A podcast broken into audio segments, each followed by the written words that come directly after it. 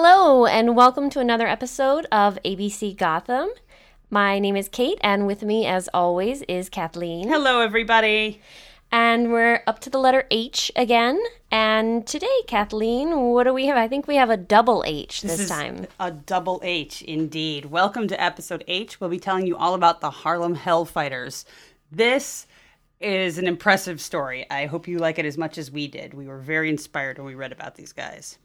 I think it's also a very important part of American history that doesn't always get covered, and we do try to do a lot of unique New York history. This will take us outside of the five boroughs and the surrounding area, but uh, you know, it's it's something that started here. They came from here, so it's it's definitely worth covering, and it's something that I never learned of in school. So I was extremely happy to you know, broaden my horizons on this topic. Yeah, me neither. I'd, I had never heard about this. So, just to start out, what we're talking about is the 369th Infantry Regiment.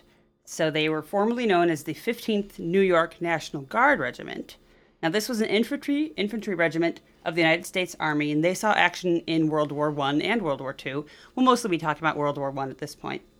They're actually still uh, today the Harlem Hellfighters, uh, they're not really called the Harlem Hellfighters anymore, but the 369th Infantry is still around. They've played a part in Desert Storm, um, in the War on Terror. So this is still an infantry that exists. And actually, if you're a listener and a member of the 369th Infantry, we would love some feedback on this. Or if you have a little extra info that we missed out on, please let us know. Absolutely, email or uh, or comment on the Facebook page. That would be great just to give you some background up to them actually existing um, as an infantry unit, in 1896, there was the famous Plessy versus Ferguson, which the Supreme Court upheld the 14th Amendment, which was separate but equal treatment under law for different races, which, of course, as we all know, was never equal, definitely separate, substandard treatment, uh, to say the least. So separate but equal, including the military. The military was all segregated. You would have uh, all black infantries under uh, white commanders. Pretty much never any, Kathleen, am I right? Pretty much never any black officers before Absolutely. this? Absolutely. Yeah, yeah, uh, exactly. The, the armed forces were entirely segregated throughout much of U.S. history. Um, you might remember the movie Glory. That was a Civil War infantry unit that uh, was composed entirely of African American soldiers. Kate is correct. That was uh, armed forces were largely segregated throughout much of our history. So this brings us up to 1913. Uh, President Wilson, or actually ordered the segregation of federal office workers. He um, kind of kowtowed to Southern forces, and it, I just can't believe it went as far as federal office workers. Can like, you believe that? You, Unbelievable. It's on. It's yeah, re- really ridiculous. So, of course, in April 2nd, on April 2nd, 1917, the U.S. enters World War I. The Army um, opens the draft to blacks and whites, but of course, as I mentioned with Plessy versus Ferguson, uh, they're segregated. Um, this is also a time, for the first time, that the Army is training black officers as well, but they're absolutely never put in charge of white troops. And they'll never see combat. At this time, a lot of their roles were largely heavy labor, manual labor. Yeah, so terrible. It, it, we'll get into that a little bit with the Harlem, with our Harlem boys, but uh, it's it's unbelievable. You join the army to fight for your country, and then you're told dig a ditch. Mm-hmm. It's really awful. So as World War One rolls around, uh, and everyone can enlist, everyone's encouraged to enlist. Of course, it's called the Great War, not World War One.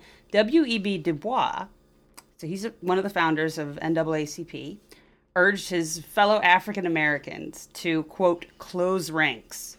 In a now infamous piece he wrote for The Crisis. This is in July of 1918. So, segregation was a problem, obviously, and despite the persistent segregation of black officers at training camps, Du Bois writes here's his quote Let us, while this war lasts, forget our special grievances and close our ranks, shoulder to shoulder, with our white fellow citizens and the allied nations that are fighting for democracy. So, in all, 2.3 million blacks registered for the draft during World War I. Now, Marines would just not accept them. Absolutely period. not. The Navy enlisted a few, but only in menial positions. But the Army, there were large numbers of African American soldiers in the Army.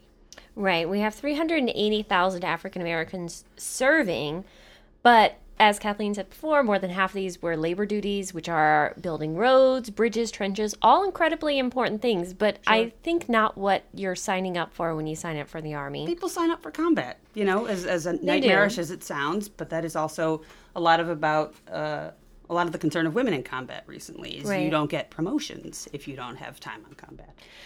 Um, of those 380,000, 42,000 actually saw combat, and most of those are within our Harlem Hellfighters. So, African Americans had hoped serving in the war would help to dissipate racial tensions, but it only got worse. Uh, it got worse during the war, it got worse after the war, which we'll go into at the end when there's a period called Red Summer. Speaking of racial tensions, discrimination of African American troops led them to actually being filled to filled vacancies in the French army. So it's pretty much the white American military is saying, we don't want these guys. We've got them digging ditches, we've got them building roads. So they send them along to the French, and the French are like, these guys are awesome. The French embraced the African American troops. It was it was really uh, remarkable, and they experienced uh, a level of freedom and equality that they didn't even experience in the United States, neither before and sadly not after the war. So before we get too much into them being in France and jumping the gun, let's go into a little bit about their training and where these soldiers are from. Exactly. So, why are they the Harlem Hellfighters? Well, they largely came from New York City. The 369th Infantry, Infantry Regiment consists of African Americans and African Puerto Ricans.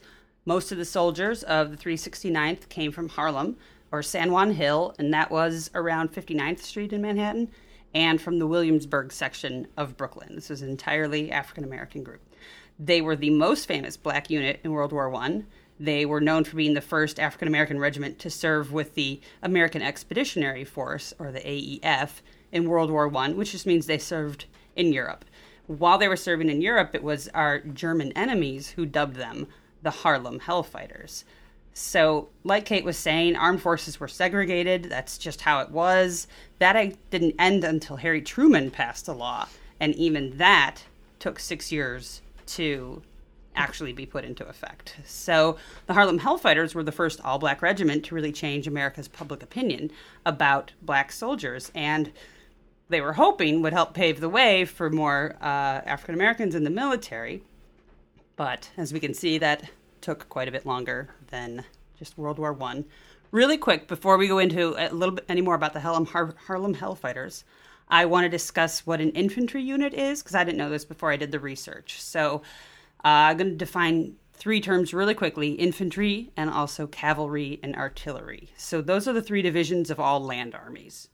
Infantry means foot soldiers, so that's the soldiers on the ground or in the trenches or other locations where they're going to actually directly engage the enemy. That is the most dangerous position. Cavalry used to mean soldiers on horseback, but now it means mounted soldiers, usually in tanks or in trucks. Not too many horses in modern warfare anymore. Uh, essentially, the word cavalry refers to any army that it's mobile, any unit that's mobile but not on foot. And last is artillery, and that those are the actual weapons, the large long-range weapons, and the soldiers that operate them. So these are typically employed by the armies against structures, not necessarily people. So they're firing off at cities or underground facilities. So we're just discussing an infantry unit here, but I wanted to give a little background on that. Yeah, when I think of uh, artillery, I think of like all the movies I've seen of World War One and World War Two, and several Doctor Who episodes where they have the giant cannons, and they're like exactly firing Yeah. and howitzers, massive guns. Yeah, right. And then, of course, I think of the infantry as the guys in, which is exactly what it is. The guys in the trench. that's exactly it. Yeah, Yeah. they're the, the first line people sent in. Uh, yeah, and these guys, our Harlem Hellfighters, were some of the best. they. Oh my God! Wait till you hear. Oh my God! Amazing. Well, let's go into a little bit about their their training, their combat training. So we've said how they sent them over and they ended up, you know, digging ditches, all this stuff. They actually did get some really basic infantry training, not great. Um, our French allies actually gave them better training in I infantry see. later. Uh, in uh, on July 25th, 1917, at Camp Whitman in New York, uh, they were taught really simple stuff like military courtesy. So, how to salute, how to address officers, how to stay low and out of sight during attacks, stand guard, march in foundation, nothing that's going to keep you alive. Military stuff 101. Yeah. Yeah, am. So they were sent to guard rail lines, construction sites, camps. And then uh, a few months later, October 8th, 1917, the soldiers were sent down to Camp Wadsworth in South Carolina for combat training. Oh boy. I imagine that the experience of any black soldier in South Carolina is going to be wonderful, right, Kate? Well, you're sending northern black troops to South Carolina, the first state to secede from the Union. Is that right? yeah, it's going to go well. No, significant racism. It's Big problems. really awful. Like, you just can't imagine. Uh, it gets so bad at some point. The Alabama National Guard, who were stationed nearby, were actually planning on attacking these guys, Their own soldiers. their own soldiers, the same country, the same military. Wow. The National Guard is. They, they get word that this is going to happen. So, uh, an officer, Hamilton Fish, actually issues live ammunition to the recruits, to the people in training, our uh, Harlem Hellfighters, and uh, is like, be ready. And he marches over there to their encampment. I kind of love this part and offers to fight any officer uh, in place and brings a six foot tall, six inch, 260 pound heavyweight boxer who is one of the enlisted men, whose name is George Kid Cotton, African American. Mm-hmm. And he says he'll fight two, any two Southern gentlemen. uh, I like to say that nobody took them up on that offer. Glad to hear it. There, I mean, there were other incidents with, with black troops also. There's one report here in Houston, a different group, but in 1917, members of the African American 24th Infantry retaliated against a series of assaults. I mean, they, they'd been hassled a long time, and in their retaliation, they killed 14 white soldiers, they wounded eight. The authorities tried them secretly and speedily executed many, I believe 13, were hanged still in their khaki uniforms. That's so, uh, it's just terrible. It's ridiculous. Um, Let's go to France, Kate. Well, I think before we get there, sadly, we got one more bout of racism. What? Just to let you know how how terrible racial tensions here were, and how much I'm sure how much more relieved I'd feel when I got to France, and suddenly you're treated as you should, like a human being. Uh, so before they're shipped out, usually, all right. So before they're shipped out, there's in their this is part of a division called the Rainbow Division, and the National Guard puts on a parade to, you know, send our boys off in style or whatever. The commander of the whole of this unit is um, Colonel William Hayward, and he's actually told that they're not allowed to march in this parade. Now, this is the rainbow division, right? Sure. But Hayward is told that black is not a color of the rainbow, so they're not allowed to march in the parade. It just gets worse. It just gets worse. How? How does. Okay. mm. Who is marching in the parade? The green soldiers? Everyone the else. purple ones? The, the pink ones? Wow. No, probably not. no, the pink ones, no. No. Wow. So now we're getting to France. France! Which is where it just it gets so they're, they get so good. They They're in the middle of a war. They're and it the- gets way better. and it gets what sadly yes. Yeah. Uh, so of course, it, not right away. They get shipped out in December, and they're relegated right away to stuff we said before: Labor. labor. Stuff that has to be done, honestly, but Somebody- they didn't sign up for this. They didn't train for this. Right. So in April of 1918, the army finally decides we got to do something with these guys. So the French army is just losing people. Like there's just not enough people. A lot of casualties. A lot of casualties. Uh, This so was a brutal war, and it was all, all wars are brutal. I- Obviously, it's a stupid thing to say. our boys are assigned as a unit to the French army, And they get to wear their American uniform, but they're also given French helmets and brown belts. They're treated exactly the same as all the other French units. There's no racial segregation. Um, at this point, there actually were black officers within this group as well, and they're treated exactly the same as the other officers. What a relief. Can you imagine that? that that's got to be some level of culture shock. Right, Like, but oh, things are normal here yeah, I as we get bombed. as we, as we get bombed. Uh, their training is finished by the French in trench warfare, which of course is a brand new thing, and well, not brand new, but it's something that we haven't fought in this country and was heavily used in World War One and World War Two. Which they, I mean, they've been digging the trenches, but you know, you have to advance the line, you have to dig new trenches, you just have to keep going, and this is where they're taught. That's right. That's right. But even in France, the black soldiers are not safe from the racist white Americans. Uh, there were bloody fights between black and white American soldiers and American Expeditionary Force headquarters. Oh my God, wait till you hear this. Went so far as to release a notorious pamphlet Secret Information Concerning Black American Troops. That was the title of it. In which the American military warned French civilian authorities of the alleged inferior nature and supposed rapist tendencies Wow. of African Americans. Can you freaking believe that? No, Can you believe that? no. Well, then you've also got from the other side German propaganda coming out. That's it. saying essentially, "We've done nothing to you. Why the Germans are you haven't harmed African Americans. right? Why are you against us? Mm-hmm. You should be against Americans." Germans aren't oppressing you. yeah, which You I know, they're right. The Germans did not. they're true. It's true, but But it didn't work. no, of course not. It didn't work. They're American soldiers and they became even more devoted to the USA because of that propaganda.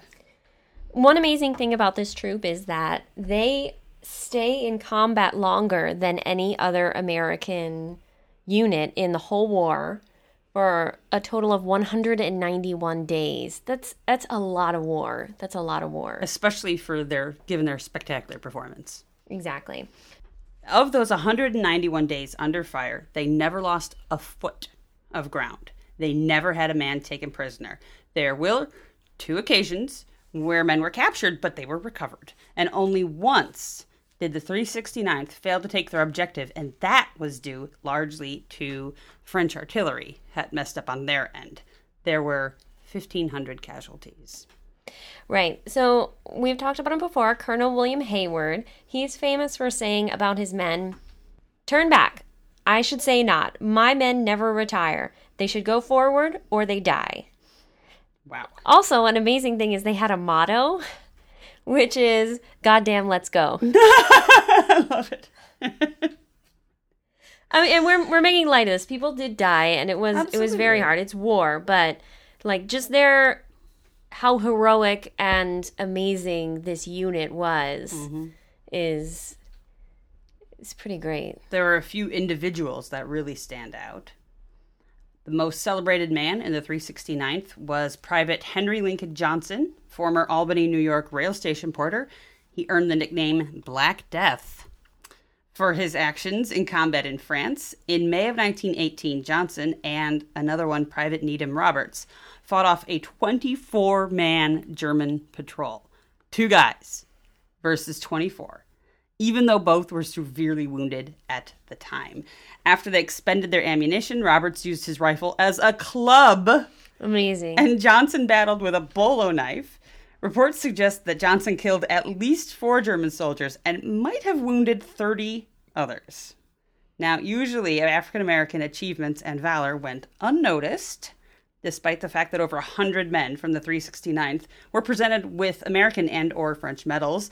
Among those honors, Johnson was the first American to receive the Croix de Guerre, the Cross of War, awarded by the French government. This award signifies extraordinary valor.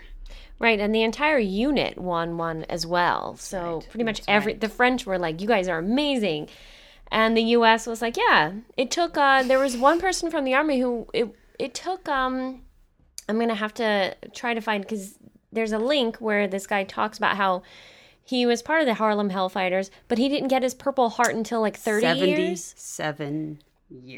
Yes. 77 and years, This is sorry. Private Johnson. He had Oh, extensive wow. injuries. He had a steel plate in his foot. Right, right. But it took 77 years It's for the U.S. government to get around to issuing his Purple Heart. Yeah, that's right. The entire unit got the Croix de Guerre. Also, 171 individuals got individual Croix de Guerre or Legion of Honor. Legion of Honor is the highest military award, military decoration in France. So we've already said how the French held really high opinions of them, uh, which because they had such high opinions of this amazing troop of men, this company was became more passionate about their country. They become even more patriotic. They're they're standing up for what they believe in. They're representing their country in war. They did an amazing job. And uh, one thing that I found pretty funny was uh, the French the French High Command actually had a nickname for this group as well. Really? Um, and I'm gonna butcher my French. I'm very sorry. but uh, les enfants perdus, the lost children, Lost children. so sad Yeah. because their country just didn't really want them. That's it. That's it. Absolutely. So their experience in France was was totally different from their experience in the U.S. So that wasn't hundred percent colorblind, uh, post-war racism was also a problem. The 369th was conspicuously absent from the victory parade in Paris, although British and French paraded their colonial troops. Some of the soldiers were shipped home in cattle boats. Once back in the U.S., there were uh, 3,000 veterans, and they did march in the victory parade up Fifth Avenue. So there's also a famous band that goes with them as they're on the parade, and they're with them through the entire war. Every regiment has its own band, apparently. Yeah, and this one was a very impressive band. Exactly. Uh, they're very famous for their jazz music, which they introduced to Paris, which then becomes all the rage in Paris. Thank you to the Harlem Hellraisers for introducing jazz to Paris.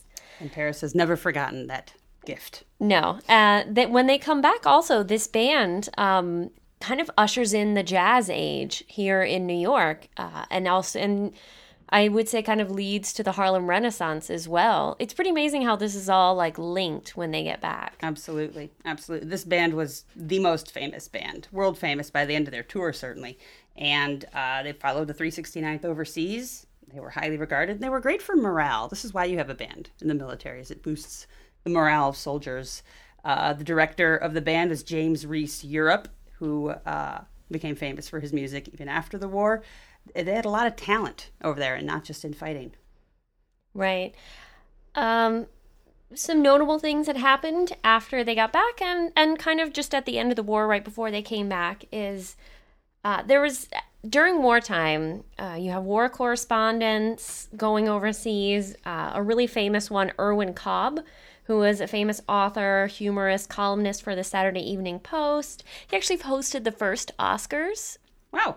Or Academy Awards. Sorry, I think they were just called Academy Awards then. Yeah. He's famous. He's a very famous bigot. um, famous for his racist jokes, and um, actually, in a really roundabout way, writes an article like praising them, but like, oh my god, I'm surprised they're so great. Who'd have thunk it? Um, but it's really amazing because they have a dinner to uh, thank this guy for you know his support and being a war correspondent. Well, our our colonel is the guy that puts this on. Uh, which some of it's pretty amazing because then the black officers turn their backs and refuse to shake hands with him as he walked by. Nice. So some of this is is pretty good. Uh, one way they were actually honored was in 1933. There is the 369th Regiment Armory created to honor them. It's uh, you can see it today. Uh, it's 142nd and 5th, right in the heart of Harlem. Uh, they started building it in the 1920s. Uh, it took about a decade to finish. Which, if you see it, it's you can see why it took so long to build. It is listed on the National Register of Historic Places. It got listed there in 1994. And in 2003, the New York State Department of Transportation renamed a four mile stretch of Harlem River Drive as the Harlem Hellfighters Drive. So on September 29th of 2006, a 12 foot high monument was unveiled to honor the 369th Regiment. This is actually a replica of the exact same monument that's in France. It's black granite. It has the 369th crest and rattlesnake insignia. You can go see it today. Yeah, I actually think maybe we should just do a podcast on how they renamed streets. We could we could, We could- we could spend do- an entire episode. We could do a whole season on that. Absolutely. So sadly, when the soldiers come back, it's not great. Uh, things go back exactly the way they were, or if not worse. Maybe worse. Yeah, racial segregation, racial hatred was awful in the post-war era. Some of these soldiers that weren't from the New York area uh, went back to southern cities, and this kind of jumpstarts the Great Migration of um, black workers to northern cities for work. You've also got what I mentioned earlier, which is Red Summer.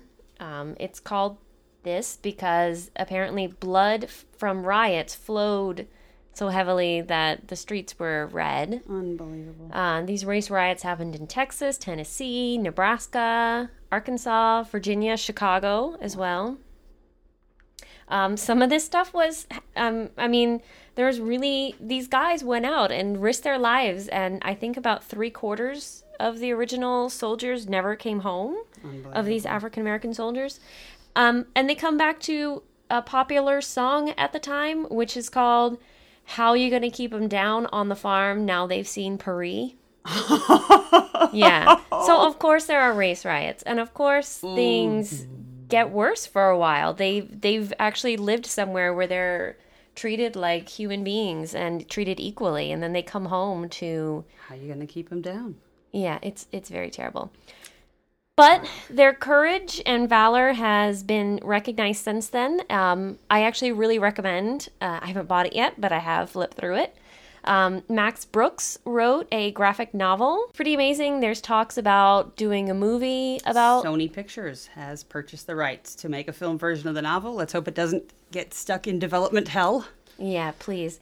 I would love to see this movie. Uh, so yeah, so And now the 369th Infantry Regiment has continued to live on since World War One. In World War Two, they were the 369th Anti-Aircraft Artillery Regiment. The regiment served in Hawaii throughout much of the western coast. And then in more recent history, the 369th Sustainment Brigade Battalion was formed and served in battles, like Kate was saying earlier, Desert Storm, Iraqi Freedom, and even the War on Terror. yeah, they exist to this day, and it's an amazing thing. I think I think I feel like if I were part of that, if I were in the army, it would be a great unit to be a part of, just with all the history and pretty pretty amazing. Absolutely, it's a much more storied infantry unit than uh, than the average infantry unit, which is why they get their own episode of ABC Gotham. Well, well worth it. Uh, I hope this uh, makes you want to learn, maybe even a little more. I mean, we could have gone into a ton more about this, but uh, I feel like we'll put a few things. We have a few soldiers who can post. Maybe we'll put the one about waiting 77 years for a Purple Heart. Sure, yeah, There's some amazing pictures. You can just see these men who risked everything. definitely go to the Facebook page and take a look at the pictures. Yes, please. Well, until next time, uh, we hope you got to learn a little bit more about New York and the, how New York affects the world. Thanks for listening. We hope we, you learned something you didn't know before. See you next time. Bye, everyone. be here with me on this night in New York City. I wish you For more ABC Gotham, go to our website, abcgotham.podbean.com. Special thanks to Podcasting's Brock. Music for ABC Gotham is by Big Rude Jake. ABC Gotham is a K2 production, copyright 2013, all rights reserved. You were standing here as Broadway opens up her arms when the crimson skyline bruises black and lights up like a favorite song. I wish you could be here with me on this night in New York City. I wish you could be here with me on this night in New York City.